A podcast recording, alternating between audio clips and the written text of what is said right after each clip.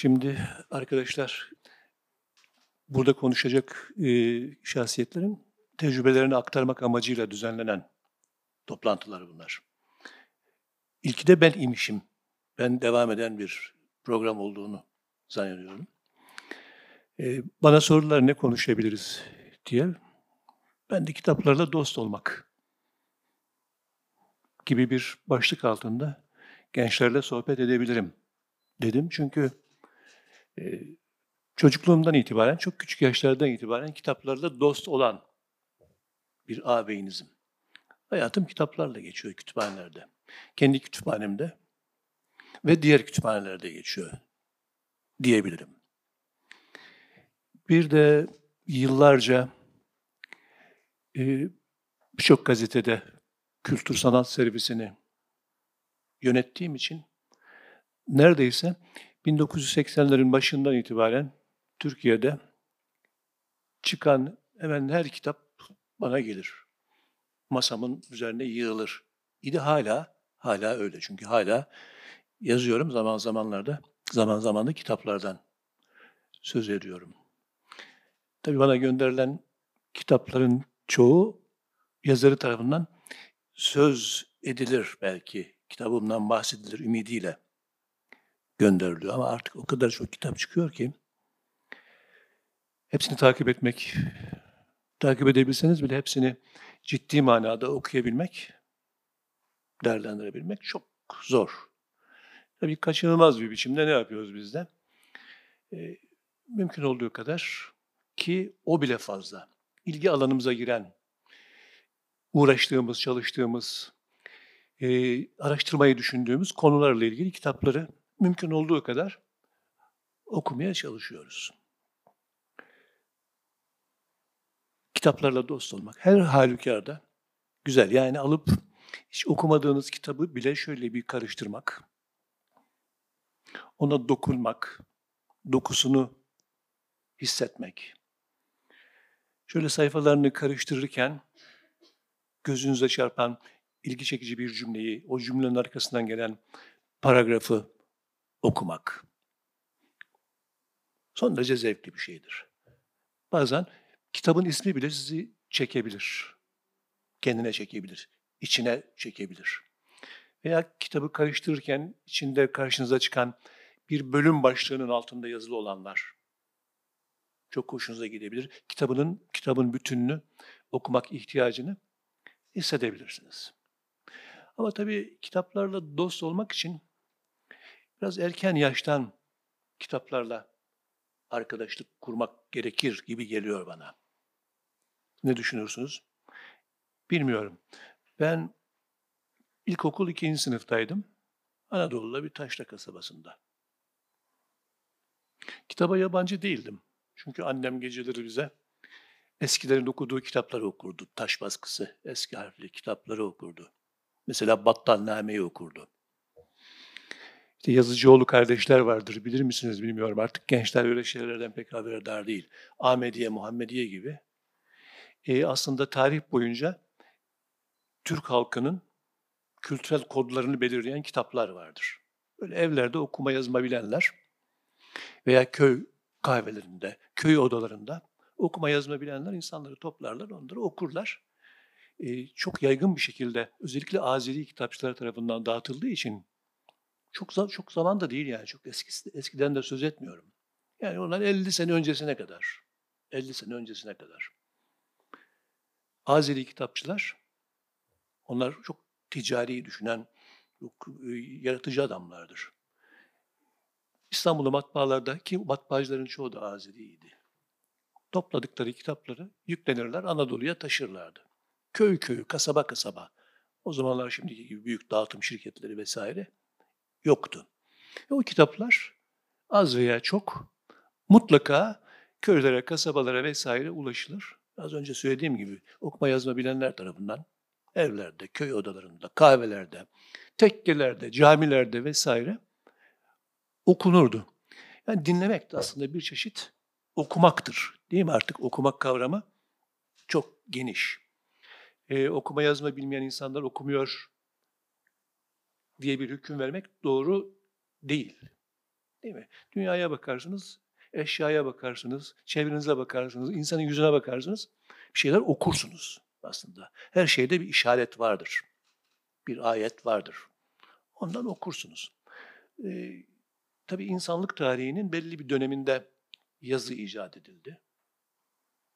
Daha sonra kağıt, işte kağıdın ön şekilleri, işte e, Çinliler Hun dedikleri bir kağıt, işte Mısırlılar parşö, e, şey papyrus, Yunanlılar parşömen, bir çeşit deri kağıttır biliyorsunuz. Yani kağıt dediğimiz şeyin süreci ta Çinlilerle başlayıp Çinlilerle başlayıp Mısırlılarla, Yunanlılarla devam eden ama Çinliler kanalıyla İslam dünyasına gelen batıya daha ziyade İslam dünyasından geçen bir ürün.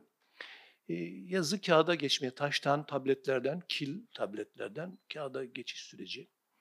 Ee, tabii yazılı şeyden okuma macerasının başlangıcı demektir. Asıl manasında medeniyeti yazıyla başlatırlar ama o yazıyı icat eden insanların düşünce serüveni medeniyetin dışında düşünecek şeyler değil.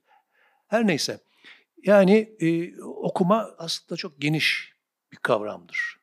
Derrida ile birlikte daha geniş bir şekilde okuma kavramı kullanmaya başladık bildiğiniz gibi. İşte Anadolu'ya böyle kitaplar gelirdi. Ben ilkokul ikinci sınıftaydım. Böyle cami duvarlarına dizerlerdi kitapları. Ama nasıl kitaplar? Böyle birer formalık kitaplar. Böyleler. Bir forma 16 sayfadır biliyorsunuz. 16 sayfalık kitaplar. Bu kitaplar arasında Binbir Gece masallarından tutun Hazreti Ali'nin cenklerine kadar popüler bir şekilde halk arasında okunan kitaplar. Galiba bir bayram sonrasıydı. Hani bayramlarda çocuklara harçlık verirler ya. 5 kuruş, 10 kuruş, 25 kuruş, 50 kuruş neyse. Genellikle 5 kuruş, 10 kuruştu harçlığımız bizim. İşte birkaç eş dost filan 5 kuruş, 10 kuruş filan verdiğiniz zaman şöyle bir küçük yekün tutuyordu. Ee, herkes, e, çocuklar leblebi alırlar, şeker alırlar vesaire. Çikolata filan yok o zaman. Öyle bir tarihten söz ediyorum. Yaşım da ortaya çıkıyor böylece. Öyle bir tarihten söz ediyorum. Benim de 50 kuruşum birikmişti. Ee, yaşadığım kasabanın camisinin duvarında bir satıcının dizdiği kitaplar gördüm. O kitaplardan bir tanesini gözüme kestirdim. Binbir Gece masallarından Ali Baba ve Kırk Haramiler. Bu masalı bilmeyen yoktur değil mi içinizde? Çok meşhur bir masaldır. Filmleri falan yapılmış bir masaldır. Binbir Gece masalları ise Hint menşeli olmakla beraber İslam dünyasında asırlarca okunmuş, insanların hayal gücünü geliştiren, Avrupa'ya gittikten sonra da bütün Avrupalı yazarların hayran oldukları, neredeyse öyle yazarlar var ki Borges gibi, Andre Gide gibi İncil'den önce binbir gece okumuş Avrupalı yazarlar var. Hakikaten inanılmaz bir muhayyile, inanılmaz bir e, hayal gücü e, vardır Binbir Gece masallarında. Benim ilk aldığım kitap para vererek, anneminden dinlediklerim haricinde para vererek ilk aldığım kitap 16 formalık Ali Baba ve Kırk Haramilerdi. Diyorsunuz e, Ali Baba ve Kırk Haramiler de Ali Baba tesadüfen Kırk Haramilerin mağarasını fark eder. Uzaktan takip eder onu. E, haramilerin şefi e, mağaranın kapısına gelir. Açıl susam açıl deyince mağaranın kapısı açılır. Soyduklarını oraya koyarlar. Orada dağlar gibi servet yığılmıştır. Ali Baba o formülü duyduktan sonra açıl susam açıl diyerek haramiler kaçtıktan sonra e, mağaraya girecek o hazineye konacak. Daha sonra kırk haramiler onun peşine düşecekler vesaire vesaire masalı biliyorsunuz.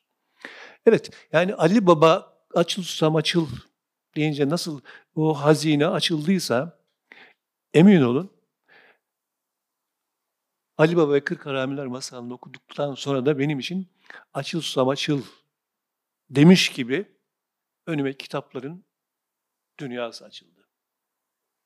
Ama kitap bulmak kasabada Anadolu'da 1950 50'lerde, 60'larda okuyacak kitap bulmak, gidecek kütüphane bulmak çok zordu. Okullarda kütüphane var mıydı? Vardı ama sanki e, o kütüphaneye girmek yasaktı. Böyle görevli hocaların elinde anahtar olur. Kimseye de emanet, e, emanet etmezler onu, kap, sokmazlar. Yani yasak oda gibi kütüphaneler. Bizim zamanımızda. Halbuki açık olmalı, açık açık raf olmalı, çocuk girmeli değil mi o kütüphaneye? Okul demek kütüphane demektir aslında. Kütüphanesiz okul olmaz.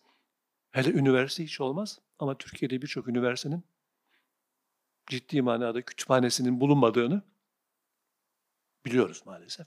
Böyle. Yani kütüphane de yok. Ne yapacaksınız? Yani bulabildiğiniz ne bulursanız okuyacaksınız. Bir yazılı kağıt parçası, atılmış bir dergi, bir gazete bile bulsam böyle deliler gibi okuyordum. Okuyordum. Nihayet Sivas'ta e, kasabadan ilkokul ikinci sınıftan sonra taşındık biz Sivas'ta büyüdüm. İlk e, okul, ortaokul, lise Sivas'ta yaşadım. Sivas'ta bir gün, aranızda Sivaslı var mı bilmiyorum. Bir arkadaşım beni bir kütüphaneye götürdü. Selçuklulardan kalma çifte minare vardır. Bilirsiniz az çok. O çifte minarenin arkasında ahşap bir ilkokul vardı. O ilkokulun bir kütüphanesi. Ama diğer okulların kütüphanelerine benzemiyor. Yani açık. Aynı zamanda bağımsız bir kütüphane olarak hizmet veriyormuş meğerse. Orası şimdi yıkıldı tabii. E, medresenin temellerini ortaya çıkarmak için o ahşap binayı yıktılar. Oraya girdim. İnanır mısınız? Bir cennete girmiş gibi hissettim kendimi. Açık raf. Yani istediğiniz raftan istediğiniz kitabı alabiliyorsunuz. Oturup orada okuyabiliyorsunuz. Öyle her çeşit kitap. Ciltlisi var, renkli basılmışı var, cilt, cilt, ciltlisi var, ciltsizi var, siyah beyazı var, incesi var, kalını var. Raflar dolu. Çocuk kütüphanesi. İlkokul 3 veya 4. sınıftayım. Ben o kütüphanenin tiryakisi oldum. Yani orada okumadığım masal kitabı kalmamıştı. İnanır mısınız? E, Girim kardeşlerden Binbir Gece masallarından, ilk okuduğum Binbir Gece masallarından bir parçaydı. Ali Baba ve Kırk Haramiler. Binbir Gece masallarından tutun, Girim kardeşler masallarına, Andersen masallarına, Keloğlan masallarına, Billur Köşküdür, efendim Az Gittik, Uz Gittikidir. E, hemşehrim Eflatun Cem Güney'in yazdığı masallardır. Binlerce masal. Hatta çok güzel basılmış bir kitap, birkaç kitap görmüştüm. Gözüme kestirdim onları bir gün. İtiraf ediyorum. İtiraf ediyorum. Gözüme kestirdim onları. Böyle okul önlüğüyle de gidiyorduk. Siyah önlük, beyaz yaka.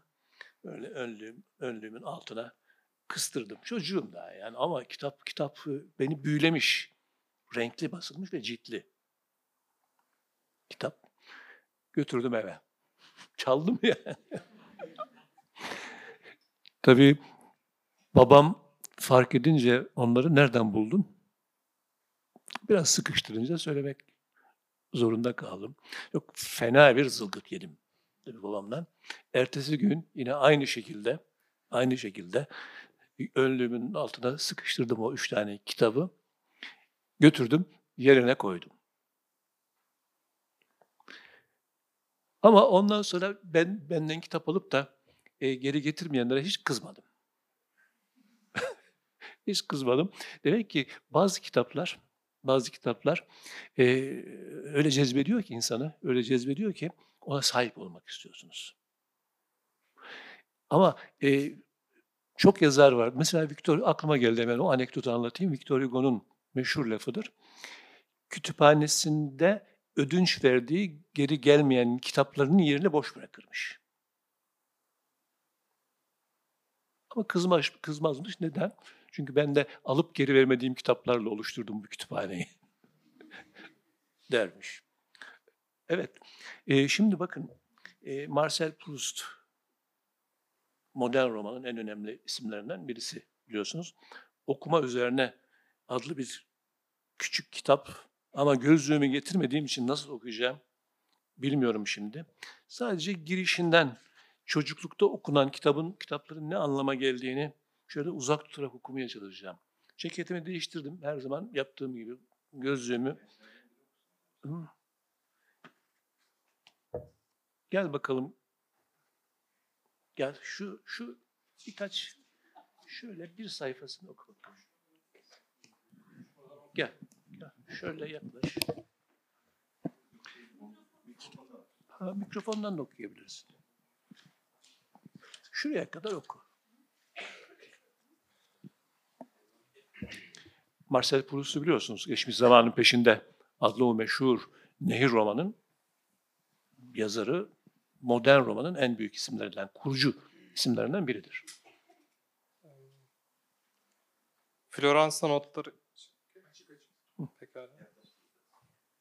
Floransa notlarıyla Raskin'e e, çok büyük keyif vermiş olan Prenses Madame Alexandre de Karem, Kareman, Çimay, Çima'ya duyduğum derin hayranlığım anısına Madam'ın hoşuna gittiği için bir araya getirdiğim bu sayfaları saygılarımla adıyorum. Bize yaşanmamış gibi gelen çocukluk günlerimizde çok sevdiğimiz bir kitapla geçirdiğimiz günler kadar dolu dolu yaşa yaşanmış başka bir gün belki yoktur. Başkalarına göre bu çocukluk günlerini dolduran, bizimse kutsal bir zevki kabaca engelliyor diye uzaklaştırdığımız her şey, kitabın en ilginç bölümünde oyun oynayalım diye bizi aramaya gelen bir arkadaş. Gözlerimizi sayfadan gözlerimizi sayfadan ayırmak veya yerimizi değiştirmek zorunda bırakan rahatsız edici güneş ışığı ve veya arı. Tadına bakalım diye getirilen yiyecekler ki dokunmadan yanımızda sıranın üzerinde bırakmışken tepemizde mavi gökyüzünde kusura bakmayın heyecanlıyım. Heyecanlanacak bir şey yok. Tepemizde mavi gökyüzünde güneşin ışıkları zayıflar. Akşam yemeği için içeri girmemiz gerekir. Oysa bizim aklımız fikrimiz yemeğin hemen ardından çıkıp kitabın yarım kalan bölümünü bitirmektir ki bitirmektir.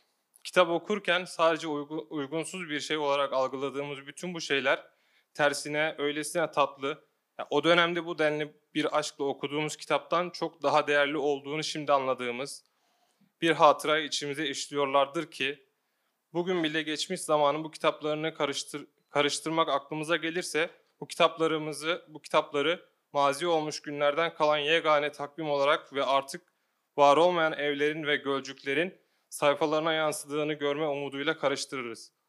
Evet. E, Çok çok güzel anlatıyor. Ee, Baştan sona okumanın anlamı, e, niçin okumak gerektiği, e, oku, okuduğumuz kitaplarla yaşadığımız anların örtüşmesinden kaynaklanan hatıralar vesaire. Hakikaten ben e, e, Proust'un anlattığı şeyi aynen anlattığı gibi hissediyorum. Okuduğum kitaplarla yaşadığım anlar örtüşüyor. Çocukluk zamanından kalma kitaplarım hala bazıları kütüphanemde duruyor. Yani onları elime aldığım zaman sanki birdenbire e, zaman içerisinde yolculuk yapmış gibi o kitabı okuduğum anlara gidiyorum. Ciddi manada besliyor.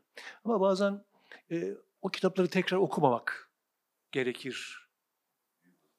Evet. Çünkü bü- büyü bozuluyor o zaman. Zaman içerisinde okudukça, okudukça seviyeniz yükseliyor, anlama kapasiteniz genişliyor, kelime hazineniz genişliyor, hayal gücünüz artıyor değil mi? E, dolayısıyla çocukken zevk aldığınız veya gençken, ilk gençlik çağında okuyup zevk aldığınız kitaplar ileri yaşlarda okuduğunuz zaman size basit gelebilir. E, o büyüyü bozmamak için o kitaplara dokunmak, o kitaplara dokunmak ama tekrar okumamakta fayda var. Büyü bozulabilir. Büyü son derece önemli. Bir gün sahaflarda dolaşıyordum. Belki sahaflara aşinalı olan varsa tanırlar. Sahaf Halil Bey vardı. Seslendi bana üstad gel falan diye böyle aralarında üstad falan böyle sıradan tabirdir o üstad gel falan deriz birbirimize. Böyle adeta 4-5 pakete sarılmış bir kitabı açtı. İçinden ne çıktı biliyor musunuz? Aynı yaştayız. Bizim ilkokul birinci sınıfta okuduğumuz alfabe kitabı. Hani baba bal al, al Ali sana bal filan gibi tekerlemelerin olduğu okuma yazmayı öğreten alfabe kitabı. Emin olun ilkokul birinci sınıfta yaşadığım anlara gittim. Yani o kitaba dokunmak, dokunmak bile e, bir ayrı bir e, zevkti. Yani erkenden okunan kitaplar kadar insanı okumaya alıştıran, okuma zevki veren şey olamaz. Bakımdan e, şanssız çocuklar, şanssız çocuklar e, kitapların bulunduğu evlere doğan çocuklardır. Yani kitaba dokunacak bir kere. Sayfalarını karıştıracak. Bazı titiz babalar vardır. Yırtarlar çocuklar, çizerler falan biliyorsunuz. Kızarlar. Kızmamak lazım aslında. Alacak kitabı. Ben kitapların bazılarını açıyorum. Daha o oğlumun daha küçük bebekken çizdiği, yırttığı falan sayfalarla karşılaşıyorum. Ee, çizecek, dokunacak, sayfalarını çevirecek, resimlerine bakacak vesaire.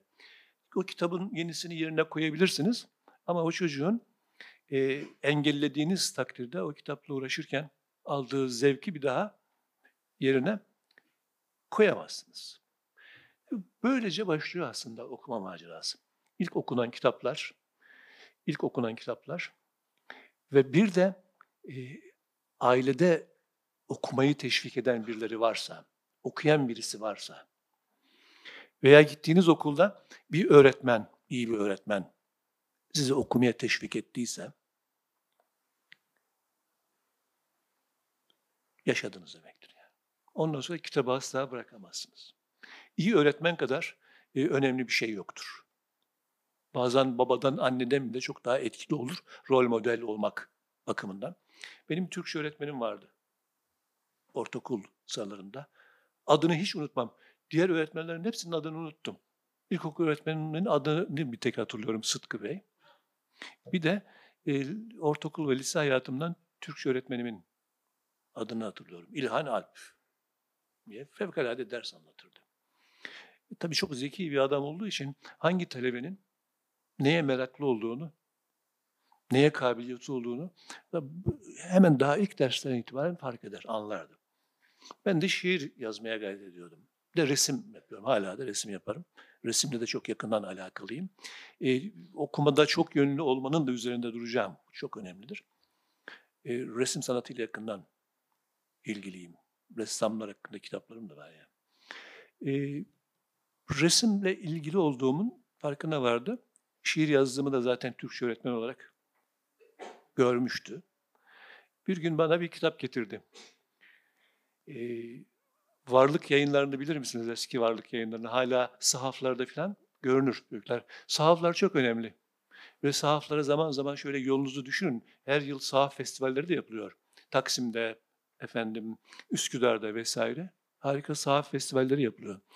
Varlık yayınlarının böyle küçük cep kitapları vardı. Cep kitapları. Yaşar Nabi Nayır bu varlık yayınlarının sahibi ve varlık dergisini çıkaran şair, yazar vesaire öyle bir adam.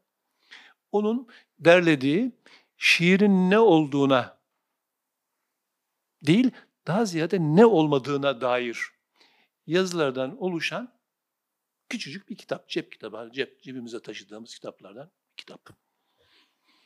O kitabı getirdi bana verdi. Oku bunu diye. Ben ortaokul talebesiyim. O kitabı biraz ağırdır tabii. Önemli yazarlar tarafından yazılmış metinlerden oluşuyor. O kitabı sabırla okudum.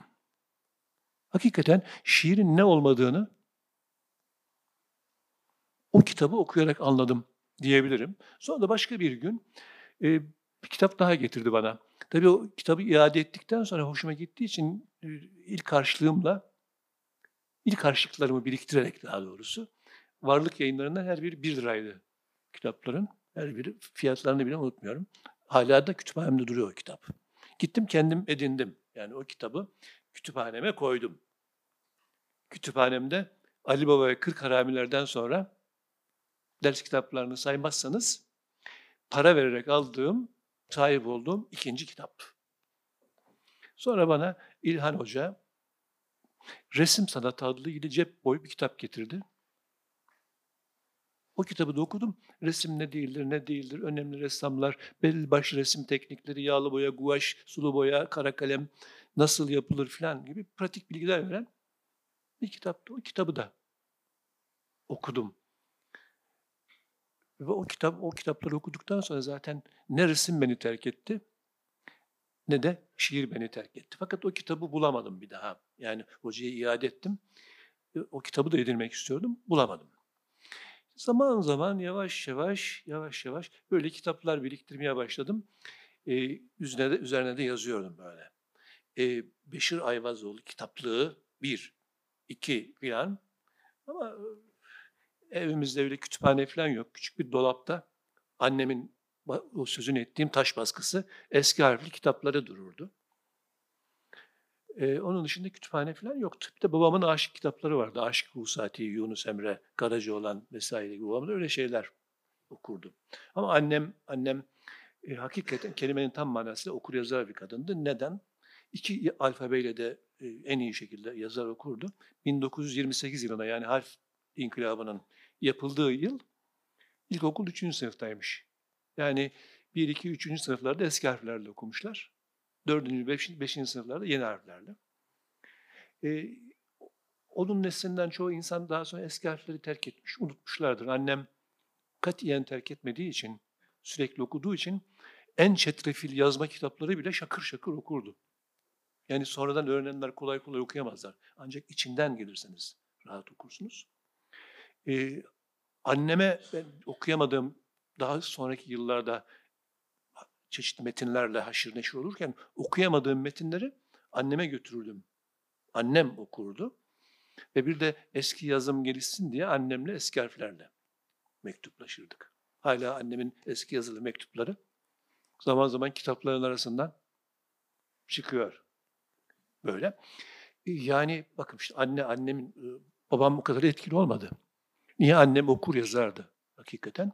Hem okuyarak hem de yazarak benim hayatımda ilk etkili olan insan annem oldu.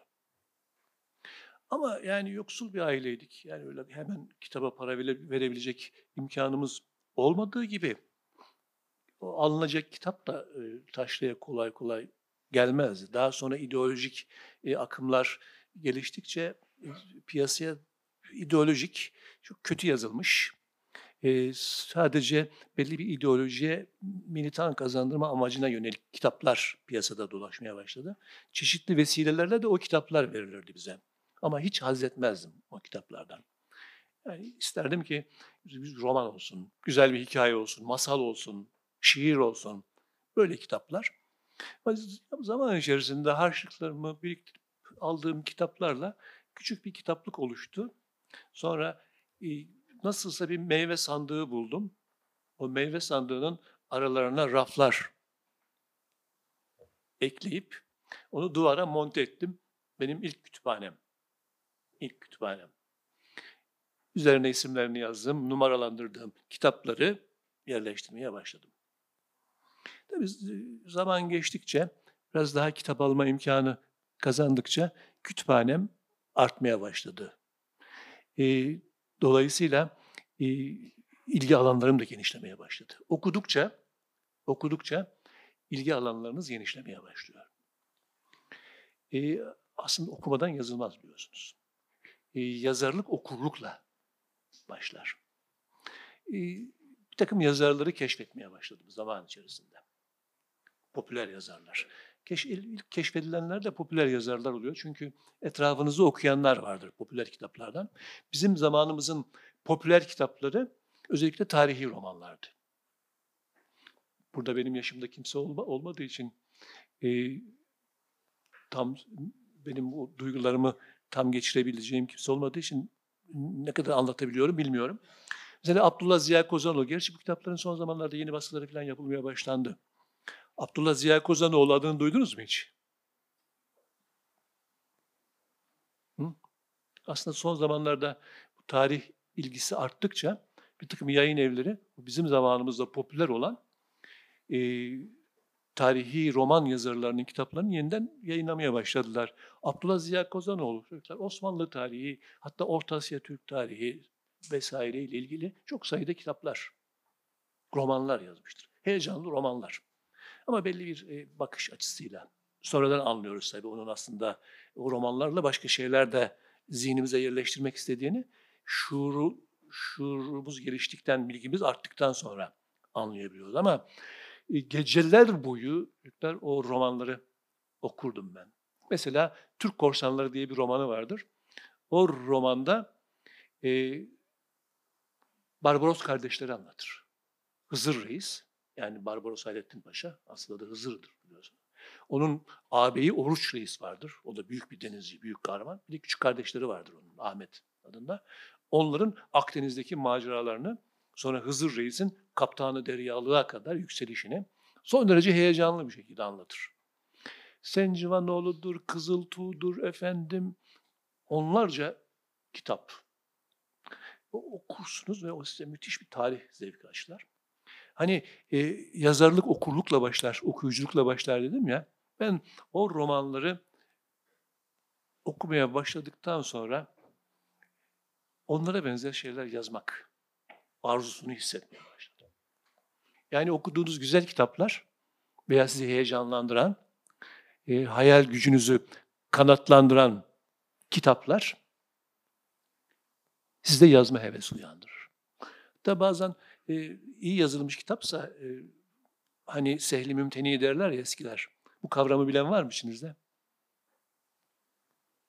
Çok basit gibi görünen ama onu yazmak için çok büyük ustalık, yani büyük bir tecrübe kazanmış olmak gerektiren metin. Mesela Yunus Emre e, ete kemiğe büründüm, Yunus diye göründüm diyor.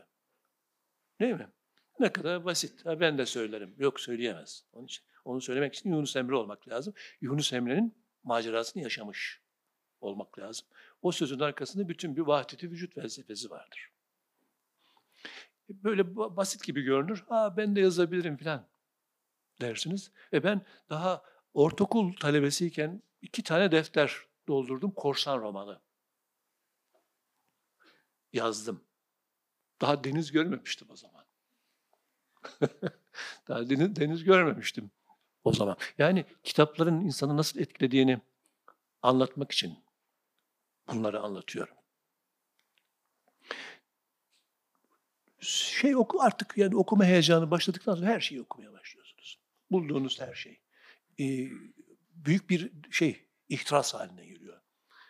Ee, böyle aç açlık hissediyorsunuz yani bulduğunuz her şeyi okumak, her şeyi okumak, her şeyi öğrenmek. Tabii bu aynı zamanda e, fazla bilgi edinerek e, üstünlük sağlamak, ön plana çıkmak, görünür olmak arzusunun da bir e, tezahürü olarak ortaya çıkıyor denebilir rahatlıkla. Yani bir çeşit rekabet. Hele bir de okumayı seven, sizin gibi okumayı seven arkadaşlarınız varsa o da büyük şanstır. Kolay kolay kitaba erişmek mümkün olmadığı için elimize bir kitap geçtiği zaman birimiz okuruz o kitabı, öteki bir arkadaşımıza veririz. O okur ötekine verir, o okur ötekine verir. Onun okuduğu kitap sana gelir vesaire. Böyle birçok kitap elimizde dolaşır, münavebeli olarak okunur. Sonra aramızda konuşulur, tartışılır, hayaller kurulur. Benzer kitaplar yazmak hevesine kapılınır vesaire vesaire. Yani böyle çeşit çeşit alanlarda okumaya başladık. Tabii o zaman her şeyi almaya başlıyorsunuz. Biraz alma gücünüz, satın alma gücünüz arttığı zaman merak ettiğiniz, ilgi duyduğunuz, gözünüze çarpar çarpmaz e, merakınızı celbeden her şeye sahip olmak istiyorsunuz. Yani ilginiz dağınık. Benim öyleydi bilmiyorum. Ben bir taraftan roman okuyorum, bir taraftan e, araştırma kitapları okumaya başladım, bir taraftan e, Batı e, o, tarihlerde şehirlerde milli eğitim yayın evleri vardı. Aslında satış yerleriydi. Yayın evi deniyordu ama satış yerleri. O tarihlerde hala 1940'larda e, Hasan Ali Yücel'in Marif Vekilliği döneminde yayınlanan e, Doğu ve Batı klasikleri vardır. Hala sahaflarda görürsünüz çocuklar. Şöyle beyaz kapaklı, küçük boy kitaplardır bunlar. Hem Batı medeniyetinin temel klasikleri ta Antik Yunan'dan başlayarak modern döneme kadar hem de batıya göre az olmakla beraber işte Mesnevi'sinden tutun e, İbnül Arabi'nin eserlerine efendim e, Gazali'ye, e, Şebüsteri'ye, Feridüddin Attar'a, Sadi'ye, Hafız'a kadar Doğu'nun bütün klasiklerinin yer aldığı seriler vardı. Son derece önemli kitaplardı ve nispeten ucuzdu. Tabii onları keşfetmeye başlayınca ben Hasan Ali Yücel döneminin klasiklerini edinmeye başladım. Klasikleri edinince e, felsefeye merak saldım. Descartes'in kitaplarını aldım mesela. Metot üzerine konuşmayı okuyorum, okuyorum. Hiç, hiçbir şey anlamıyorum. Ama anlamalıyım. Ben nasıl anlamam? diye kendi kendime kızıyorum. Yani okumalıyım. Hakikaten çok zor. Adam felsefesini o metot üzerine, konuşma üzerine inşa ediyor. Yani o belli bir birikim edinmeden o kitabı anlamak hakikaten mümkün değil ama okumak için kendimi zorluyorum. Öyle kaç tane felsefe kitabını okumak için ki o kitaplar hala kütüphanemde duruyor. Çabaladım ama e, bir müddet sonra tabii yavaş yavaş bir şeyler edinmeye, öğrenmeye, ipuçları yakalamaya başlıyorsunuz. Bu beni e, birazcık felsefeye yönlendirdi. Bir taraftan roman okuyorum, felsefe okuyorum, şiir yazıyorum, resim yapıyorum. Bunlar felsefenin bir yandan da estetik alanına sürüklüyor beni. Ama hala asıl manasında yolumu bulmuş değilim. Yolumu bulmuş değilim. E, şiiri seviyorum ama şairimi bulmuş değilim. Romanı seviyorum, okuyorum ama asıl manasında romancımı bulmuş değilim. Felsefe okuyorum ama asıl manasında neresinden tutacağımı, nasıl gideceğimi bilmiyorum ama darmadağınık okuyorum. İyi ki öyle okumuşum. Bu o ilgi alanının genişlemesini sağlıyor. Kitaplarla daha fazla haşir neşir olmanıza yol açıyor ve kütüphanenizin zenginleşmesini sağlıyor. Asıl manasında, asıl manasında e, Yahya Kemal'i keşfettikten sonra e, çizgimi buldum diyebilirim. Tarih 1969. Milli Eğitim Bakanlığı önemli bir karar verdi. Bin temel eser başlığı altında bin tane temel nitelik taşıyan eseri yayınlama kararı verdi. Hatırlar mısınız? Bilmiyorum. 69. 69 evet. Ben de lise 2'deyim tahmin ediyorum. Lise 2'deyim. 69. İlk kitap Dede Korkut kitabıydı. Zaten Dede Korkut kitabını biliyorduk. Onu kütüphaneden okumuştum zaten. Ama bu güzel güzel e, baskılı birinci hamur kağıda basılmış. Böyle sayfaları tıklım tıklım dolu olmayan e, iyi tasarlanmış. Güzel kitaplardı. Her birinin fiyatı da 5 liraydı. Sonra Orhun Kitabeleri diye bir kitap çıktı. Onun arkasından Yahya Kemal kendi gök kubbemiz. Onun arkasından yine Yahya Kemal'in Aziz İstanbul, Aziz İstanbul, yine Yahya Kemal'in Eğil Dağlar. Onun arkasından beşinci kitap Ahmet Hamdi Tanpınar'ın Beş Şehiri. Okuduğunu okuyan var mı? Kaç kişi okudu Beş Şehiri? Çok güzel. Beş şehri okumuş olmak harika. Bak epey okuyan çıkmış. Sonra e, Ahmet Haşim'in Ahmet Haşim'in üç tane kitabı tek kitap olarak rahmetli edebiyat profesörü bilirsiniz Mehmet Kaplan vardır. Onun hafifçe sadeleştirdiği bize göre Gurabahane-i Laklakan ve Frankfurt seyahatnamesi. Duydunuz mu kitapları? Ahmet Haşim. Hala mutlaka okunması gereken olağanüstü güzellikli kitaplardır bunlar. Türkçe'de nasıl kullanılır? Türkçe'ye nasıl tasarruf edilir? Bir edebiyat adamı e, bir dili kullandığı zaman o dile ne kazandırır tam manasını anlamak için bu sözünü ettiğim kitapları mutlaka okumuş olmak lazım. Ama özellikle Yahya Kemal'in bu adını verdiğim kitapları ve Ahmet Hamdi Tanpınar'ın Beş Şehri benim e, ondan sonraki okuma maceramın istikametini belirledi diyebilirim asıl manasında. Niye? Yahya Kemal'i okuduğunuz zaman neyle karşılaşıyorsunuz? Bir kere İstanbul şairi. Değil mi? İstanbul sevgisi aşılıyor. İstanbul aşkı veriyor insana. Daha İstanbul'u görmedim ha. İlk defa da okulla o yıl. Tesadüf bu ya. Kalkacak mısınız? Tesadüf bu ya. İlk defa da o yıl okul gezisiyle İstanbul'a geldik. 1969 yılı. Ve Yahya Kemal okumuş olarak geldim ben. Ve kendi gök kubbemizdeki şiirlerin neredeyse, neredeyse arkadaşlar tamamını ezberlemiştim. Bugün ezbere okuyabildiğim şiirler ta o zamandan aklımda kalan şiirlerdir. Mesela Aziz İstanbul, onu hepiniz bilirsiniz değil mi? Kitabına adını veren şiir, Aziz İstanbul. Biliyorsunuz değil mi? Münir, Nurettin'in de harika bir bestesi vardır. Sana dün bir tepeden baktım, Aziz İstanbul. Görmedim, sevmediğim, gezmediğim hiçbir yer. Ömrüm oldukça gönül tahtıma keyfince kurul. Sade bir ömrü, sade bir semtini sevmek bile bir ömre değer. Nice revnaklı şehirler görünür dünyada. Lakin efsunlu güzellikleri sensin yaratan. Yaşamıştır derim en hoş ve güzel rüyada. Sen de çok yıl yaşayan, sen de ölen, sen de yatan. Değil mi? Sade bir semtini sevmek bile bir ömre değer diyor. Hakikaten öyledir. Ve ben İstanbul'a diyorum ya daha gelmeden aşık olmuş birisi olarak İstanbul rüyaları görmeye başladım. Ha, o seriden bir kitap daha vardı. Muhittin Sevilen'in Karagöz kitabı. Karagöz kelime nasıl manasında Bursa menşeli derler ama İstanbul sanatıdır. Yani Karagöz'ün her oyununda İstanbul anlatılır aslında.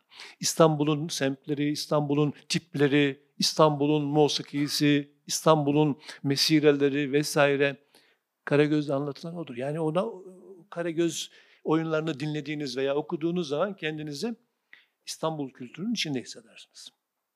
O da ilave edilince benim dediğim gibi okuma istikametim belirlendi ve e, Yahya Kemal kanalıyla hem İstanbul sevgisi edindim, İstanbul hayranlığı, özlemi kazandım. Hem eski şiirle tanıştım, bizim klasik şiirimizle tanıştım ve o tarzda şiirler bile yazmaya başladım o tarihte. Hem eski musikiyle tanıştım, mimariyle tanıştım değil mi? Kendi gök kubbemiz neyle başlıyor? Süleymaniye'de bayram sabahı. Süleymaniye'de bayram sabahında tasvir ettiği Süleymaniye. Hani bir zamanlar Hendese'den abide zannettim de diyor ya. Halbuki Hendese'den bir abide değilmiş o. O bütün bir kültür, bir medeniyetin muhassalasıymış o mimari. Yani basit, basit yani şimdi gökdelen diker gibi dikilmiş. Sadece teknolojik bir hadise değil o. O bir dünya görüşünün taşlaşmış hali. Onu anlatıyor o şiirde. Kendi tarih görüşünü, tarih felsefesini, din ve milliyet anlayışını anlatıyor orada. Yani mimariyle temas kurdum. Bu beni e, Türk kültürünün meseleleriyle uğraşmaya sevk etti. Yani tesadüfler bunlar görüyorsunuz yani. Demek ki aslında her okuma macerası, her okuma macerası üniktir. Yani yeganedir. Tektir. Şimdi e, bunları anlatıyorum size ya, mutlaka adını verdiğim kitaplardan birçoğunu okumanızı tavsiye ediyorum. Ama benim okuduğum başından itibaren, benim okuduğum kitapları okursanız benim yaşadığım macerayı yaşamazsınız. Zaten esasen bu pratik olarak da mümkün değil. Dolayısıyla her okuma macerası nevi şahsına münasırdır.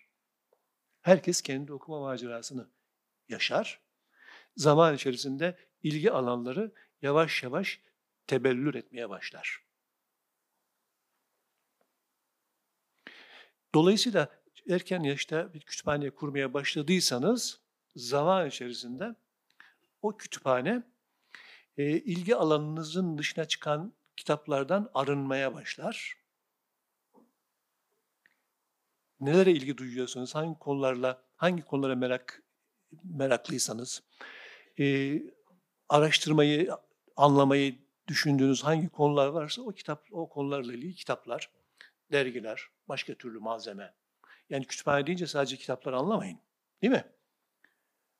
Kütüphane çok komplike bir şeydir. Yani kitaplar, dergiler, gerekirse gazeteler, kupürler, efendim, eee, ses kayıtları, artık DVD'ler, CD'ler, flash bellekler, bilgisayarınızın hafızaları filan bunların hepsi artık tabletleriniz. Değil mi? Güya tabletimi getirdim buradan. Bazı şeyler okuyacaktım size ama unutuyorum ben. Eee, en iyisi hiç hazırlık yapmadan gelip konuşmak galiba. Her neyse yani kütüphane böyle şeylerden oluşur. Zaman içerisinde seçilip arındığı için kütüphane sizin şahsiyetinizin aynası haline gelir. Yani kütüphane kimliktir. Hatta kütüphane bir çeşit otobiyografidir. Yani size anlatır. Yani bana kütüphaneni göster, bana kütüphaneni göster, sana kim olduğunu söyleyeyim. Değil mi? Çünkü bir kütüphaneye girdiğiniz zaman, şahsi bir kütüphaneye, şöyle kitaplara bir bakın, nelerle ilgilendiğini, hangi konularda yoğunlaştığını falan hemen fark edersiniz. Bunun kimliği hakkında, dünya görüşü hakkında rahatlıkla fikir edinebilirsiniz. Bazı kütüphanelerde bağışlanmış özel kütüphaneler vardır biliyorsunuz. Mesela İslam, İslam Kütüphanesi'ni duydunuz mu hiç bilmiyorum. Ee, İslam Araştırmaları Merkezi'nin kütüphanesi. Türkiye'nin en modern kütüphanesidir şu anda bana sorarsanız. Açık raf. Ama ancak e, yüksek lisanstan itibaren hizmet veren bir kütüphanedir. Orada bazı bağışlar var. Mesela bağışlardan birisi Orhan Şahik Gökyay. Duydunuz mu adını hiç? Çok önemli bir edebiyat araştırması, şairdir.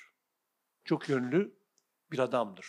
Onun kütüphanesi İSAM'da bir bölümde duruyor mesela. Orhan Şahik Gökyay Kütüphanesi. O kütüphaneye girdiğiniz zaman Orhan Şahik'in dünyasına girmiş gibi oluyorsunuz. Veya Ziyad Ebu Ziya'nın kütüphanesi. Yine İslam'da. Onun gibi birçok ilim adamı. Girdiğiniz zaman onun nelerle ilgilendiğini, neler okuduğunu, e, neler hayal ettiğini, daha neler yapmak istediğini vesaire rahatlıkla anlayabiliyorsunuz. Yani zaman içerisinde oluşturduğunuz kütüphane sizin dünyanız oluyor. Müthiş bir dünya. Ee, yani kütüphane medeniyet demektir. Ee, bir takım laflar vardı burada. Onları size söyleyeceğim. Fakat e, Borges'i duydunuz mu? Arjantinli meşhur hikaye yazarı. Borges duydunuz mu? Kaç kişi biliyor Borges'i? Epey bilen var. Ama bilin çocuklar, olağanüstü bir şey. Bu ama yazarlardan biridir. Ama sanatkarlar çoktur biliyorsunuz. Mesela bizim Cemil Meriç gibi gözleri görmeyen, Mithat Enç gibi, e, efendim Homeros gibi, Arap şairi El Mardi gibi bunlar gözleri görmeyen adamlardır. Onların hayal güçleri daha başka türlüdür. Ama Borges aslında kütüphane memurudur. Gözleri görmediği halde düşünebiliyor musunuz? Borges e, Babil kitaplığı adında bir hikayesi vardır. Kainatı, kozmosu büyük bir kütüphane şeklinde hayal etmiştir. Böyle altıgen katlardan oluşan ve sonsuza doğru uzayan sonsuza doğru uzayan, her katındaki kitaplıklarda 25'er kitabın bulunduğu olağanüstü bir kitap. Bunun matematik formülleri var. O kitap, o hikayeyi bulup okumanız lazım. Yani anlatılacak gibi değil ancak okunabilir, okunduğu takdirde tam kavranabilecek bir hikaye. Hayal gücü. Bütün dünyayı, kainatı bir e, kütüphane gibi tasavvur ediyor. Ama o tasavvurdan ne çıkıyor biliyor musunuz? Hani bizim e, inancımızda levh-i mahfuz vardır ya levh-i mahfuz. O çıkıyor. Ama o Kabala inancından hareketle bir bakıma e, Yahudi e, ilahiyatındaki bir çeşit levh-i mahfuzu anlatıyor. Ama dinlerdeki levh-i mahfuzlar yani ezelden ebede olmuş bütün şeylerin kayıtlı olduğu bir levha düşünün. Şey gibi düşünün yani internet ortamı gibi düşünün. Yani orada her şey iyisiyle kötüsüyle, çirkiniyle güzeliyle her şey, yanlışıyla doğrusuyla her şey kayıtlıdır. Hani internete giriyorsunuz, sonsuz bir bilgi kaynağı ama aynı zamanda sonsuz bir bilgi çöplüğü. Değil mi? En sağlıklı bilgiye de ulaşabilirsiniz. En yanlış bilgi de sizi e, fena halde yanıltabilir internete girdiğiniz zaman. Ama var, o varoluş da böyle bir şey yani.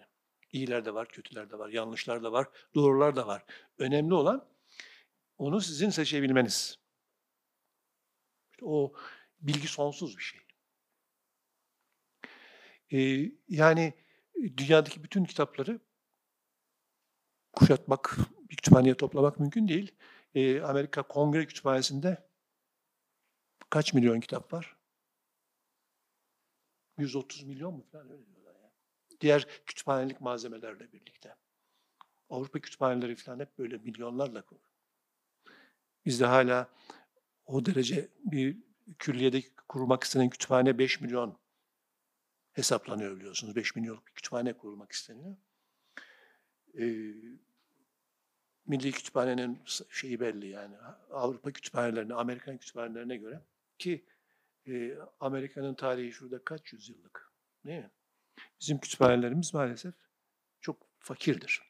Ama İslam medeniyetinin kütüphaneleri Moğol istilasından önce Endülüs'te de e, Endülüs'te de e, 1492'den yani İspanyollar tarafından Ferdinand'la e, Isabel'le birleşip e, yekpare bir güç olarak İslam medeniyetini yok etmeden önce inanılmaz zenginlikte kütüphanelerin olduğu biliniyor. Bat, batılı kaynaklardadır çocuklar. Gırnata'da, Gırnata'da, Gırnata fethedildikten sonra Müslümanlardan alındıktan sonra Babür Remle meydanına e, Gırnata'daki kütüphanelerden bir milyon kitabın meydanlara yığılarak bir milyon civarında. Düşünün bu 1492'den söz ediyoruz. Bir milyon civarında kitabın e, Babür Remle meydanına yığılarak tören havası içerisinde yakıldığı biliniyor. Ama tabii bu bir milyon, bir milyon rakamı o tarih için sana mübalağalı gelebilir. Fakat için niye? E biz e, kitap deyince böyle kalın kalın ciltli falan şeyler anlıyoruz ya. Öyle kitaplar da vardı ama o zaman kitap deyince bir sayfa bile bir kitap sayılabiliyordu. 3-5 sayfalık risaleler vesaire, rulolar, şunlar bunlar. Onları hesapladığınız zaman böyle bir, bir, milyon rakamına ulaşılıyor ama o bile müthiş bir şey. Moğolların istilasından sonra Bağdat'ta yaktıkları kütüphaneler inanılmaz zenginlikte kütüphanelerdi. Bunlar biliniyor yani. Bunlar kayıtlara geçmiş şeyler. Yani son derece zengin ve Batı medeniyetinin oluşması sağlayan medeniyetten, bir kütüphane medeniyetinden geliyoruz. Büyük kütüphaneler kurmak aynı zamanda bir çeşit iktidar ve güç gösterisiydi. Bunu da unutmamak lazım. İnternetten girin büyük kütüphaneler diye, büyük dünya kütüphaneleri diye internete girin. Bakın, belki yurt dışına çıkanlar varsa gezdiyseniz e, öyle kütüphanelere git, gitmiş de olabilirsiniz. Ben bazılarını gördüm. Saray gibi. Son derece muhteşem binalar. Bunlar o kütüphaneleri kuran otoritenin hem iddiasını hem gücünü göstermek amacıyla yapılmış meydan okuyucu kütüphanelerdir. Demek ki kütüphaneler aynı zamanda o kütüphane sahiplerinin gücünü ve dünyaya meydan okuma kapasitesini gösteren vakıalardır. Bu, bu bir gerçek. Ama o kütüphanenin içine girdiğiniz zaman başlı başına bir dünyanın içine girmiş oluyorsunuz. Ama biz şahsi kütüphanelerde kalalım. Şahsi kütüphanelerde kalalım değil mi? Kimin sözü? Galiba galiba Stuart Mill'in sözü olabilir. Şu anda tam hatırlayamıyorum ama e,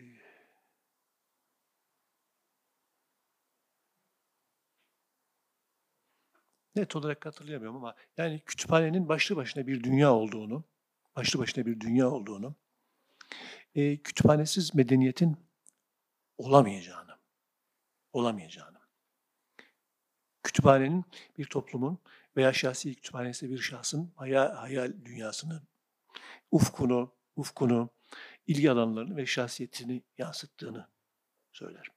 Düşünün, e, o kütüphanedeki tek tek kitapları düşünün. Her kitabın vücuda getirilebilmesi için harcanan emeği ama e, 3 yılda meydana yazılmış bir kitabın arkasında mesela 50 yıllık, 60 yıllık, 70 yıllık bir ömrün, bir birikimin, bir çalışma azminin bulunduğunu düşünecek olursanız her kitap bir ömrün hasılasını zahmetsizce alabildiğiniz bir dost, bir arkadaş. Yani zahmetsizce bir e, yazarla, bir düşünürle, bir sanatkarla, bir filozofla dostluk ediyorsunuz ve teklifsiz, tekellüfsüz konuşabiliyorsunuz. Kütüphanenizdeki her kitap, kitapların her biri arkasında bir dünya saklayan bir değerdir. Düşünün.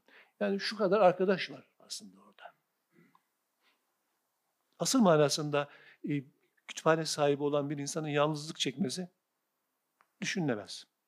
Hem de geçmişe doğru inanılmaz zenginlikte bir dost. Açıyorsunuz Homeros. Okuyorsunuz. Bir cilt çıkarıyorsunuz. E, Gazali ile arkadaş oluyorsunuz. El Munkuzu Minad Dalali okuyorsunuz mesela. Ne bileyim bir cilt çıkarıyorsunuz. Hamlet. Macbeth. Bir cilt çıkarıyorsunuz Victor Hugo. Başka bir cilt çıkarıyorsunuz Cemil Meriç, Yahya Kemal, Ahmet Hamdi Tanpınar, Abdülhak Şinasi Hisar, Refik Halit Karay filan. Normal şartlarda onlarla çağdaş olsanız bunların yanlarına bile yaklaşamazsınız. Kolay kolay. Değil mi? Yanlarına bile yaklaşamazsınız. Ama kitabını alıyorsunuz. Yani eski kitapsa eski kitapların ayrı bir tadı vardır biliyor musunuz çocuklar? Şimdi offset şu baskı teknikleri çok gelişti. Çok güzel kitaplar basılıyor ama eskiden tipo dediğimiz bir baskı türü vardı. O Heidelberg matbaalarda, makinelerde basılan kitaplar. Ve kağıtlar da birazcık kalın ikinci hamur kağıt olursa o kağıdın üzerine o harfler derin izler bırakır böyle. Kağıda dokunduğunuz zaman o harflerin kabartılarını hissedersiniz. Böyle bazen açılmamıştır onlar. E, kağıt açma aletleri vardır ya. Hala var ama artık açılacak kitap yok. Eskiden kitap aldığınız zaman bir çeşit ritüel gibi bir tören havasında önce kitabı açarsınız. Formalarını açarsınız. Tabii kitabı satın alarak okumak ayrı bir şey. Öyle bedava gelen kitaplar sanki kıymetliymiş gibi, kıymetsizmiş gibi gelir insana. Halbuki her kitap kıymetlidir ama para verip aldığınız zaman bunun bir bedeli var, ben bu kitabı okumalıyım diye düşünüyorsunuz. Yani para verip kitap almak güzel bir şey. Ama bedava gelecek kitaba da hayır demeyiz değil mi? Niye diyelim ki? Gelsin, gelsin. Nereden gelirse gelsin. O kitap açmak, e, sayfalarını yavaş yavaş çevirerek okumaya başlamak. Böyle yavaş kurşun kalemle itirazlarınız varsa, ilaveleriniz varsa veya heyecan sizi heyecanlandıran mutlaka e, bir daha okumanız gerektiği zaman kolayca bulmak için bir işaret koymak istiyorsanız kurşun kalemle bastırmadan yani kitabı incitmeden incitmeden okumaya başlıyorsunuz. Başlı başına bir dünya ne diyordu? Değil mi? Sizi alıp bir dünyaya götürüyor. Yıllar sonra o kitabı elinize aldığınız zaman o kitabı okurken düşündükleriniz, hayal ettikleriniz, yaşadıklarınız, hissettikleriniz o anda zihninize hücum ediyor. Yani kitap severlik, kitap severlik ayrı bir bahis tabii. Keşke vaktimiz olsa da ne kadar da süremiz bilmiyorum. O geçmiş bile süremiz. Bir saatte değil mi? Geçtik, geçirdik değil mi süremizi? Aslında a- daha anlatacaklarım çok şey vardı. Ama kitap severlik başlı başına bir sanattır. En ciddi manada bir bibliofil. Bibliofil. Ee, kitap muhibbi, bizim eskiler kitap muhibbi derlerdi. Muhibbani kütüp. Bu bibliofiller demektir, bibliofil. Bibliofillere muhibbani kitap derler, kütüp derlerdi bizimkiler. Ee, bir de kitap delileri vardır. Onlar genellikle okumazlar ama deli gibi kitap toplarlar. Onlara e, Batılılar biblioman diyor. Biz mecanini kütüp diyoruz, kitap delileri diyoruz. Kitap delisi o olmak lazım. Kitap delileri kitapları toplayıp hapsederler genellikle. Toplarlar, toplarlar, toplarlar. Üst üste yığılır, yığılır, yığılır. Aradığı bir kitabı bir daha bulamaz o. Ama bibliofil neyi alacağını bilir. Aldığı kitaptan istifade eder ve başkalarını da istifade ettirir. Kitap saklayanlar vardır. Kitapla ilişkinin o kadar çok türü var ki çocuklar. Kitap yakanlar vardır, kitap yırtanlar vardır, kitap düşmanları vardır, kitaptan korkanlar vardır. Bibliofiller, bibliomamlar, biblioklaslar, bibliofat neler var neler. Keşke vaktimiz olsaydı onları da anlatabilseydim size. Ama dedim ya kitapla dost olmak lazım. Yani muhibbanı kitaptan olmak lazım. Gerçi diyorlar ki kitabın devri bitti artık dijital. Kitaba geçtik. E-booklar var filan diyorlar. Var bunda da. Ama bundan ben kitap okumaktan hiç şey- zevk almıyorum. Kitap daima var olacak. Bu bunlar hakim olduktan sonra da bunlar çok kıymetli şeyler olacak yani. Aklınıza bulunsun. Değil mi? çok kıymetli olacak. Yani yeni bir kitap çıktığı zaman bize takdim verdikleri zaman ne yaparız biliyor musunuz? Şöyle bir koklarız. Yapar. Başımızın üzerine koyarız. Okurken asla böyle sonuna kadar açıp kitabı mahvetmeyiz. Kapağını kırmayız. Bazen imza için geliyor çocuklar. Bakıyorum kapağını böyle arkaya çevirmiş. Kapak mahvolmuş. E, Yani kitapla dost olmak aynı zamanda kitabın obje olarak da bir nesne olarak da değerini bilmek demektir. Aslında size buradan neler neler anlatacaktım ama gözlüğüm olmadığı için uzattım galiba. 6 dakika sınırımı aştım. Ee, başka bir zaman yine meseleyi başka açıdan alacağımız bir sohbet daha yaparız inşallah. Çok teşekkür ediyorum. Evet soru soru var mı? İlk soruyu ben Buyurun. Şimdi e, kitapla erken yaşta tanışmak gerçekten çok kıymetli ama e, şimdi ben torun sahibi oldum, oradan daha iyi gözlemleyebiliyorum. E, tele, e, bilgisayarların, televizyonların, cep telefonlarının çocuğa e, sunduğu çok şehvetli bir dünya var. Evet. Rengarenk, hareketli vesaire.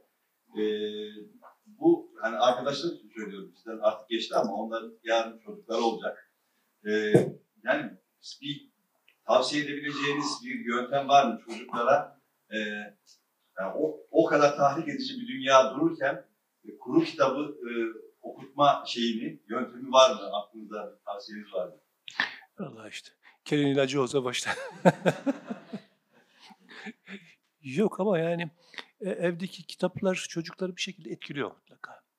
Yani ben kendi hayatımdan biliyorum. Belki benim oğlumun falan yetiştiği çağda dijital şeyler bu kadar bilgisayar falan vardı ama dijital tabletler, bu akıllı telefonlar vesaire yoktu. Belki o sayede kitaplarla ilişki kurdu ama yine de e, evde kitap olursa, çocukla kitaplarla bir şekilde haşır neşir olursa, kitap okunursa çocuğa. E, benim torunuma şimdi kitap okuyorlar. Çocuk kitabı is- istiyor, alıyor. Getiriyor kitabı okuyun bana diyor. Yani biraz anne babanın yakından ilgilenmesi, kitapla temas kurmasını, dijital şeylerle erkenden tanışmasını biraz engellemesi gerekir gibi. Hemen yani 5 yaşına, 6 yaşına gelmiş ilkokul çağındaki çocuğun eline e, akıllı telefon tutuşturmak falan doğru değil. Yani kitapla bir şekilde tanıştıktan sonra dijital ortamla tanışmasını sağlamak gerekir gibi geliyor ama anneler babalar bu konuda ne kadar disiplinli, ne kadar sabırlı, işleri var, güçleri var sabah şeye bırakıyorlar, kreşe bırakıyorlar, okula bırakıyorlar, gidiyorlar vesaire. Zor iş hakikaten. Ama bana sorarsanız kitapla tanışanlar daha şanslı olacak. Hakikaten bu dijital ortam son derece tehlikelidir. Ayrıca sanal bir şey ya. Bu yok yani. Yani burada kitap var kitaplar ama sanal yok yani aslında. Ama bu somut. Elinize alıyorsunuz yani. Cebinize koyuyorsunuz. Çantanıza taşıyorsunuz. Bize Ee, öyle geliyor. evet. Hocam. Biz, e, Evet. dijital bu çocuklar. Yani evet. onun içinde doğdular. Yani bize çok biraz daha suni biraz şey geliyor ama e, bu arkadaşlar içinde doğdukları için onlara o kadar itici gelmeyebilir yani. Şey. Hele yeni çocuklar hiç zannediyorum. O yüzden O zaman mümkün mertebe anlatmak lazım. Yani kitabın değerini, önemini anlam anlatmak, fark etmelerini sağlamak lazım. Yani hayatlarının bir anında keşfedebilirler de bunu. ihtiyaç da hissedebilirler. Ama herkes tabii çok okuyacak, herkes e, yazar olacak, entelektüel, filozof, sanatçı olacak falan değil yani. Yani o bir sınıftan iki kişi, iki kişi yakalayabilseniz o bile bir şeydir yani. Beş çocuğunuz varsa bir tanesini yakalayabilirseniz o bile bir şeydir. Hocam bir şey sizin söylediğiniz bu kütüphanenin içinde doğmak çok şanslı çocuk çok büyük şans ediniz. Ben üniversite yıllarında şunu fark etmiştim. Birkaç ayrı üniversite okudum. Üniversitelerde de okudum. Ee, en yoğun e, hani baba mesleklerine baktığımda en yoğun öğretmen ve imam çocukları görüyorum. Ee, onların evlerinde biliyorsunuz e, şey olur. E, birisinde daha işte Yaldızlı kitaplar, sırtı yaldızlı. Öbüründe de e, işte öğretmenlerin evinde de kitaplar olur. İmam ve öğretmen çocuklarının e, şeyi oluyor. Biraz dopingli giriyorlar Hı, aslında. Tabii. Tabii ondan sonra da dersleri de başarılı oluyor ve iyi üniversitede. Üniversitede de yani hocalık yapanlar fark ederler. Yani aileden e, kitapla, kültürle tanışmış olanlar hemen fark ediliyor. Hemen fark ediliyor. E, ama bu yüzde yüzde üçü falan geçmiyor. Yüz kişiden üç, beşi falan geçmiyor. Onun dışında hayretle e, hayretle karşıladım ben. Kültürümüzün en temel kavramlarını bile bilmiyorlar yani. Ya mesela üniversitede Itri'nin adını duyan iki kişi veya üç kişi çıkmıştı. Yani bu ne bileyim bir Alman çocuğunun Bach'ı duymamış olması. Ne bileyim bir, bir, bir, bir Rus çocuğunun Çaykovski'den haberdar olmaması gibi bir şey. E bu aileden hiçbir şey yok yani. Aile müzik dinlemiyorsa, çocuk duvarda bir resim görmediyse, raflarda kitap veya bir hat levhası görmediyse bunlarla ilişki kuramıyor ki. Yani aile önemli. Yani kültürlü bir aileden e, ailenin çocuğu olmak hakikaten şanstır. Şanstır. Bir de iyi öğretmene denk gelmiş olmak. O da büyük bir şanstır. İyi bir öğretmen bir insanın ufkunu değiştirebilir. Ufkunu açabilir, istikamet belirleyebilir ona. Bazen iyi bir kitap hayatınızı değiştirebilir. Hani bir kitap okudum, hayatım değişti diyor ya yazar. Hakikaten bazen bir kitap çok etkili olabilir. İşte benim hayatımda 1969 yılında o Yahya Kemal'in kitaplarının adeta doping tesiri yapması gibi. Ondan sonra düşünün ben Yahya Kemal'e borcumu ödemek için tam beş tane Yahya Kemal ile ilgili kitap yazdım. Yani onu okumuş olmasaydım yazdığım kitapların çoğunu yazamaz. Belki başka şeyler yazardım ama yani bugün mevcut yazdıklarımı yazmış olamazdım. Bir parmak daha kalkmıştı. Asude Yağmur Durgun, İstanbul Şehir Üniversitesi Sinema Televizyon bölümünde okuyorum. Benim üç tane sorum olacaktı. O yüzden kısa cevaplar da verebilirsiniz. Bir tanesi şey, çocuk çok fazla roman okuduğunuzu, öykü okuduğunuzu, hatta yazmaya çalıştığınızı söylediniz ama mesela sonradan hani yazdığınız kitaplar, neden mesela roman veya öykü yazmadınız? Bunu- Yazdım nerede? Yani daha çok ağırlıklı olarak demek istedim hani. Hani romancı olarak hani tanımlar mısınız kendinizi o kadar anlamda düşünüyorum. Bilmiyorum hani soruyorum. İşte bu her şey e, yani her şey böyle hayal ettiğiniz, kararlaştırdığınız gibi yürümüyor ki. Hatta Yok, tesadüfler, sadece mesela yeteneklerinizi fark etme gibi bir şey işler, mi oldu? girdiğiniz şey meslekler, şu bu filan sizin e, neler yazmanızı da belirliyor aslında. Yani sadece bir hedefe kilitlenip gi- gidemiyorsunuz. E, mesela ben aslında daha teorik şeyler yazmak istiyordum. Hatta ilk kitabım e, İslam sanatlarının estetiği üzerine bir deneme ayetinde Aşk Estetiği adlı bir kitaptır. 1982. Hepiniz çoğunuzdan daha yaşlı. Değil mi? 30 30 kaç yaş 36 yaşında kitap. İlk kitabım 36 yaşında yani. Ama mesela ben 1980'den sonra 85'ten sonra ilk göz ağrım olan gazeteciliğe döndüm. Gazeteciliğin daha pratik e, hareket etmenizi gerektiren, e, daha e, sığ, günübirlik düşünmenizi gerektiren bir meslektir biliyorsunuz. Benim tek avantajım e, gazetelerde ne bileyim ekonomi muhabiri, e, polis muhabiri vesaire gibi değil de kültür sanat sayfalarının yöneticisi, dolayısıyla kültür sanat habercisi olarak e, yer almam benim bu meselelere daha fazla yoğunlaşmamı sağladı. Yani e, istediğiniz gibi olmuyor her zaman. Bir de e, medarı maişet motorunu yürütmek mecburiyeti hasıl oluyor. Bir yerde çalışıyorsunuz.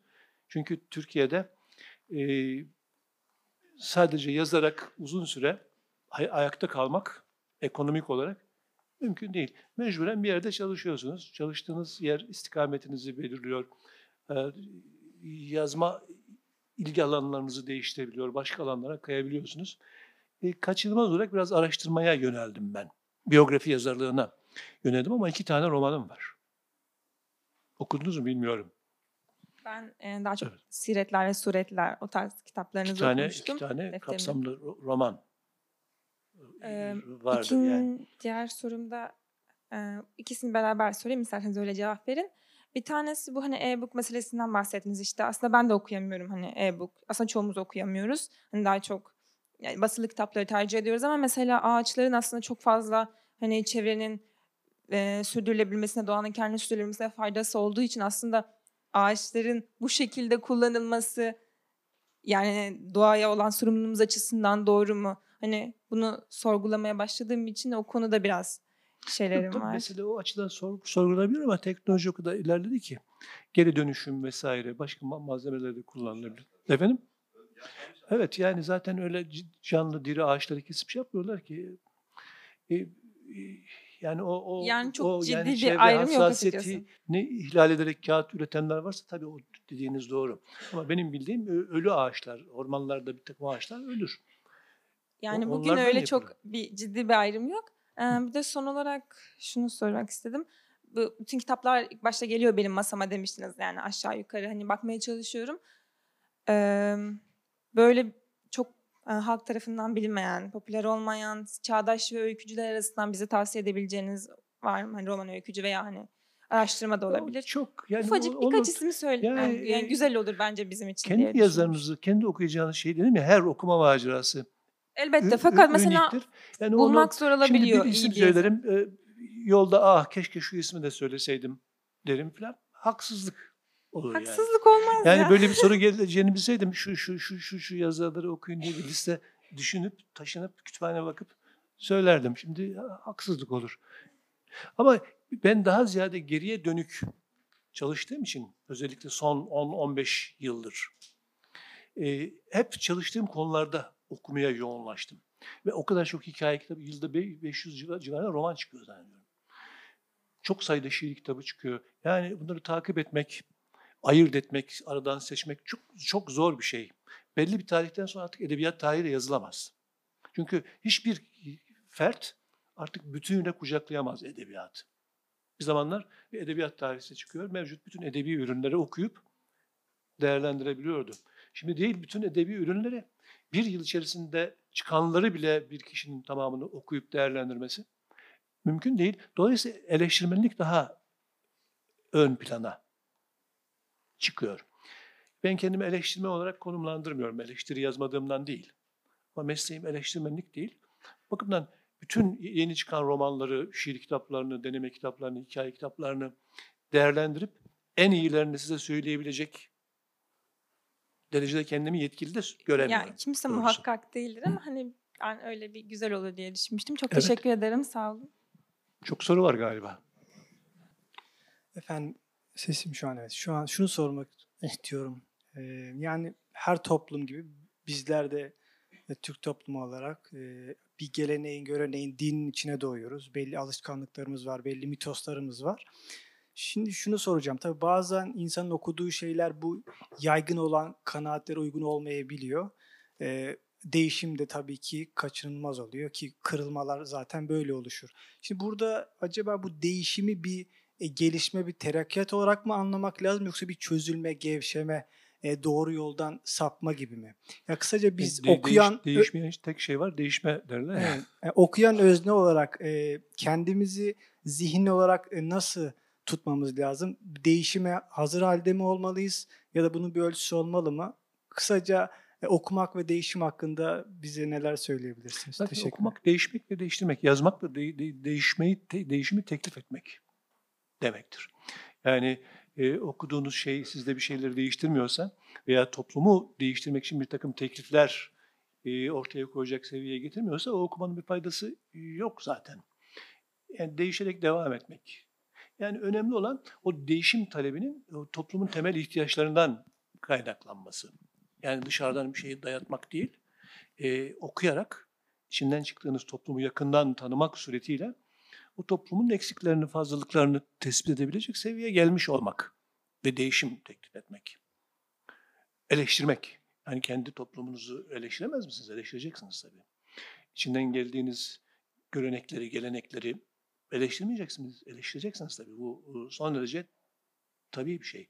Yani ak- aksi takdirde e, şey, değişme de olmaz, gelişme de olmaz. Yani bu bu şarttır. E, zaten okudukça değişiriz biz. Kendimizi yeniden inşa ederiz. Okumak demek, hatta yazmak demek bir bakıma kendi kendisiyle hesaplaşmak demektir. Kendini yeniden inşa etmek demektir. Bu da değişmek anlamına gelir. Yeni nedir? Değişmek demektir. Başka türlüsünü ben düşünemiyorum doğrusu. Ama yani e, geleneğin içinden gelip e, o geleneğe itiraz etmekle o geleneğin tabii bir ihtiyacından kaynaklanan bir süreç olarak gelişmelidir. Yani e, Batı medeniyeti kendi kendisini eleştirerek gelişmiyor ama yani Batı medeniyeti hakkında en köklü eleştiriler yine kendi Batı medeniyetinden geliyor. Ama e, o medeniyeti eleştirenler yani içinden çıktıkları medeniyetin bütün kodlarına sahipler. Bütün bilgisine sahipler. Yani o medeniyeti biliyorlar. İçinden geldiği için problemlerini yakından bildikleri için rahatlıkla eleştirebiliyorlar. İşte bizim gibi e, hani Darius Şayega'nın yaralı biliş diye kavramlaştırdığı bir durum var ya. Böyle iki arada bir derede kalmıştık. E, vicdanen aklımızda aklımızda mo- moderniteye bağlıyız. Vicdanımızda içinden geldiğimiz dünyaya bağlıyız. Bu ikisinin çatışmasından doğan bir dram var. Böyle bir dramı yaşıyoruz biz. Ee, aslında sizin sorduğunuz sorunun arkasındaki tereddüt de bu dramdan kaynaklanıyor. Acaba bir değişim teklif edersem e, içinden geldiğim topluma ihanet mi etmiş olurum? Gibi bir duygu yaratıyor insanda. Tamamen bu bizim yaşadığımız, Doğu toplumlarının çoğunun yaşadığı macerayla alakalı bir şey, psikolojik bir şey yani. Ee, tarih boyunca her toplum, her fert zaman içerisinde değişmiş ve değiştirmiştir kendisi değişirken. Çevresini, başkalarının içinde yaşadığı medeniyeti de değiştirmiştir. Tabiidir. Evet, yani değişmeyen tek şey vardır. O da değişmenin kendisidir. Buyurun. Oğuz Demir, e, İslam Üniversitesi Siyasal Bilgiler Fakültesi son sınıf öğrencisiyim. Hocam iki tane soru sormak istiyorum müsaadenizle. E, öncelikle resim sanatıyla ilgilendiğinizden bahsetmiştiniz. Halil Dikmen Beyefendi ile tanışmıştınız, hemhal olmuştunuz var mı acaba? Yok, Halil çok eski Halil Dikmen. Yani Halil Dikmen vefat ettiğinde ben kısa pantolonla geziyordum ama e, çok iyi bildiğim, hakkında yazdığım bir ressam ve büyük bir neyzendir biliyorsunuz. O ta Aziz Dede'den başlayan o büyük Ney Meşk silsilesinin en önemli halkalarından biridir. Hatta bugünkü büyük neyzenlerin Niyazi Sayın gibi büyük neyzenlerin de hocasıdır.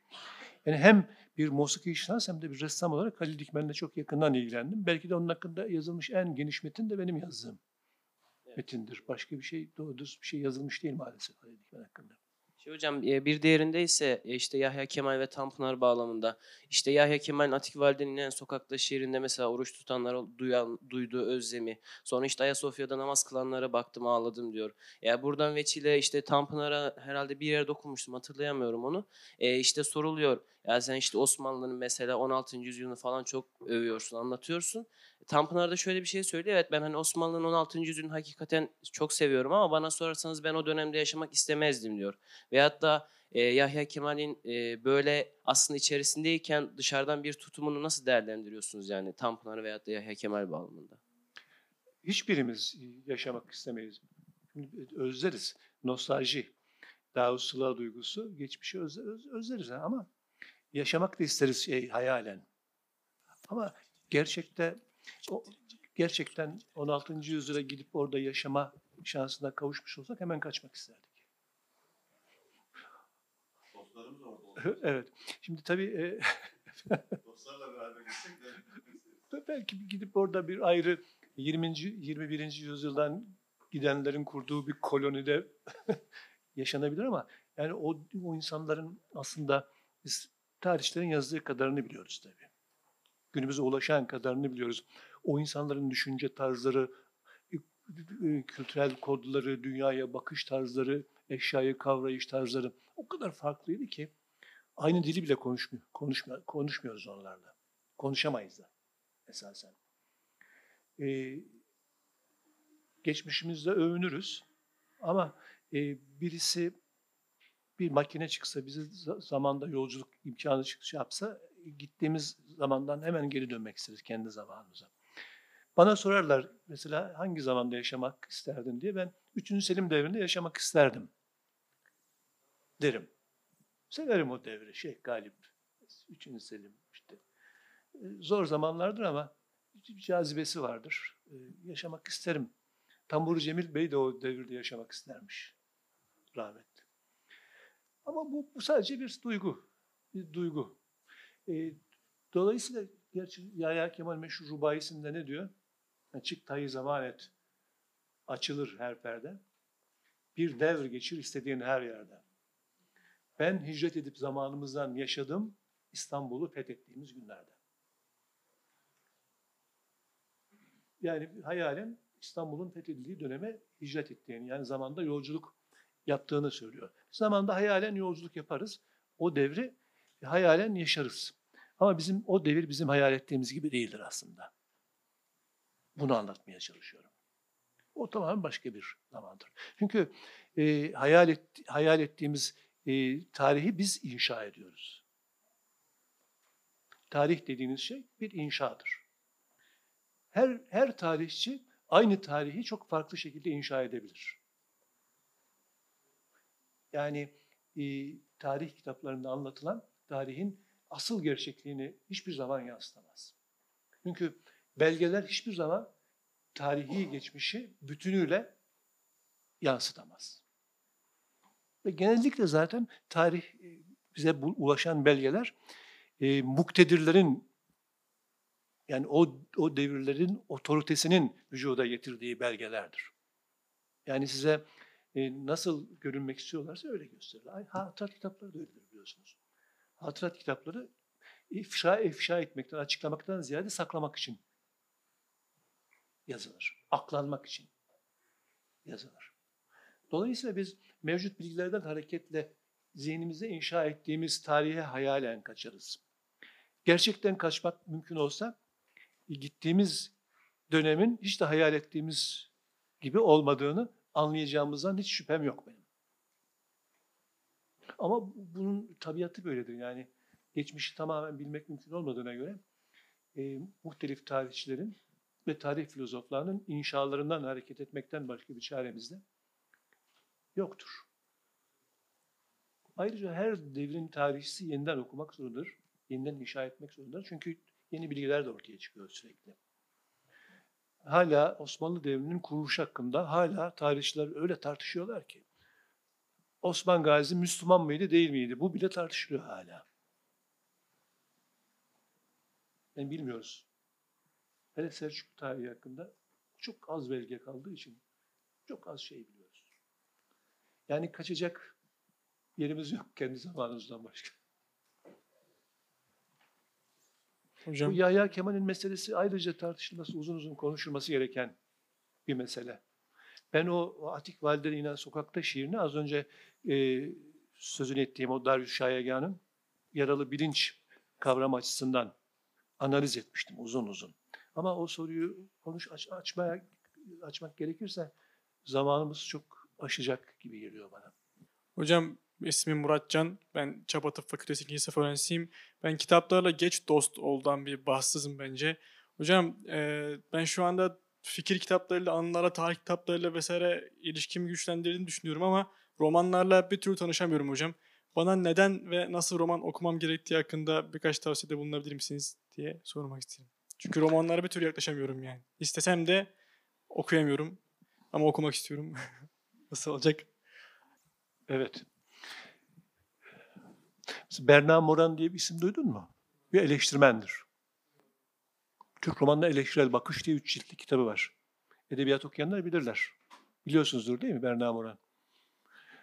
Bernard Moran Türk romanından hareketli Türk modernleşme tarihini anlatır. Yani romanları yabana atmak lazım. Romancılar çok zaman tarihçilerden falan daha güçlü sezgileri vardır. Ee, çok derin e, hakikatleri keşfedebilirler. Şairler de, romancılar da. Yani romanlar pekala e, sosyologlar, tarihçiler, psikologlar vesaire tarafından kaynak olarak kullanılabilir verilerdir, sağlam verilerdir. Rus toplumunu, Rus ruhunu anlamak istiyorsan Dostoyevski okuyacaksın. Ne bileyim, Fransızlığı anlamak istiyorsan Balzac'ı okuyacaksın, Victor Hugo'yu okuyacaksın. Yani bunları okumadan e, bir, bir ed- edebiyat okumamış bir tarihçinin ciddi manada tarihçilik yapabileceğini, tarih okumamış bir edebiyatçının da asıl manasında tarihçi, edebiyatçı olamayacağını rahatlıkla söyleyebilirim. İyi, iyi bir romana denk gelmedin herhalde. Mesela sana bir roman tavsiye edeyim, onu oku, hoşuna gidecek, ondan sonra devamı gelir. Saatleri Ayarlama Enstitüsü. Saatleri Ayarlama Enstitüsü, Ahmet Hamdi Tanpınar. Okuyan var mı? Bak bak, görüyor musun? Biraz sabredeceksin, sonra açılacak roman. Hayret edeceksin, ne kadar güzel bir roman. Büyük tad alacaksın.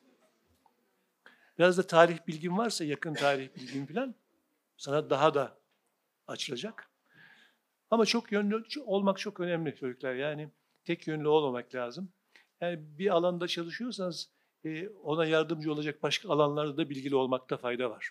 Ne bileyim, müzikle alakalanım mesela. Mutlaka müzisyen olmak şart değil müzikle alakalı. İyi dinleyici olmak. Müzik tarihi bilmek. Mesela Ahmet Hamdi Tanpınar'ın birçok kitabını okumak için, mesela Huzur'u okumak için birçok bilgiye ihtiyaç var. Batı müziğinden az çok behredar olacaksınız. Türk müziğini bileceksiniz. Musiki, psikanaliz vesaire. Yani disiplinler arası ilişki son derece önemli e, böyle bakmamak lazım. Daha geniş bakmak lazım. Edebiyatçılara da, tarihçilere de yan disiplinlerde edinilecek bilgi çok istifadeli olacaktır. Bundan emin olunuz. Teşekkür ediyorum. Thank you.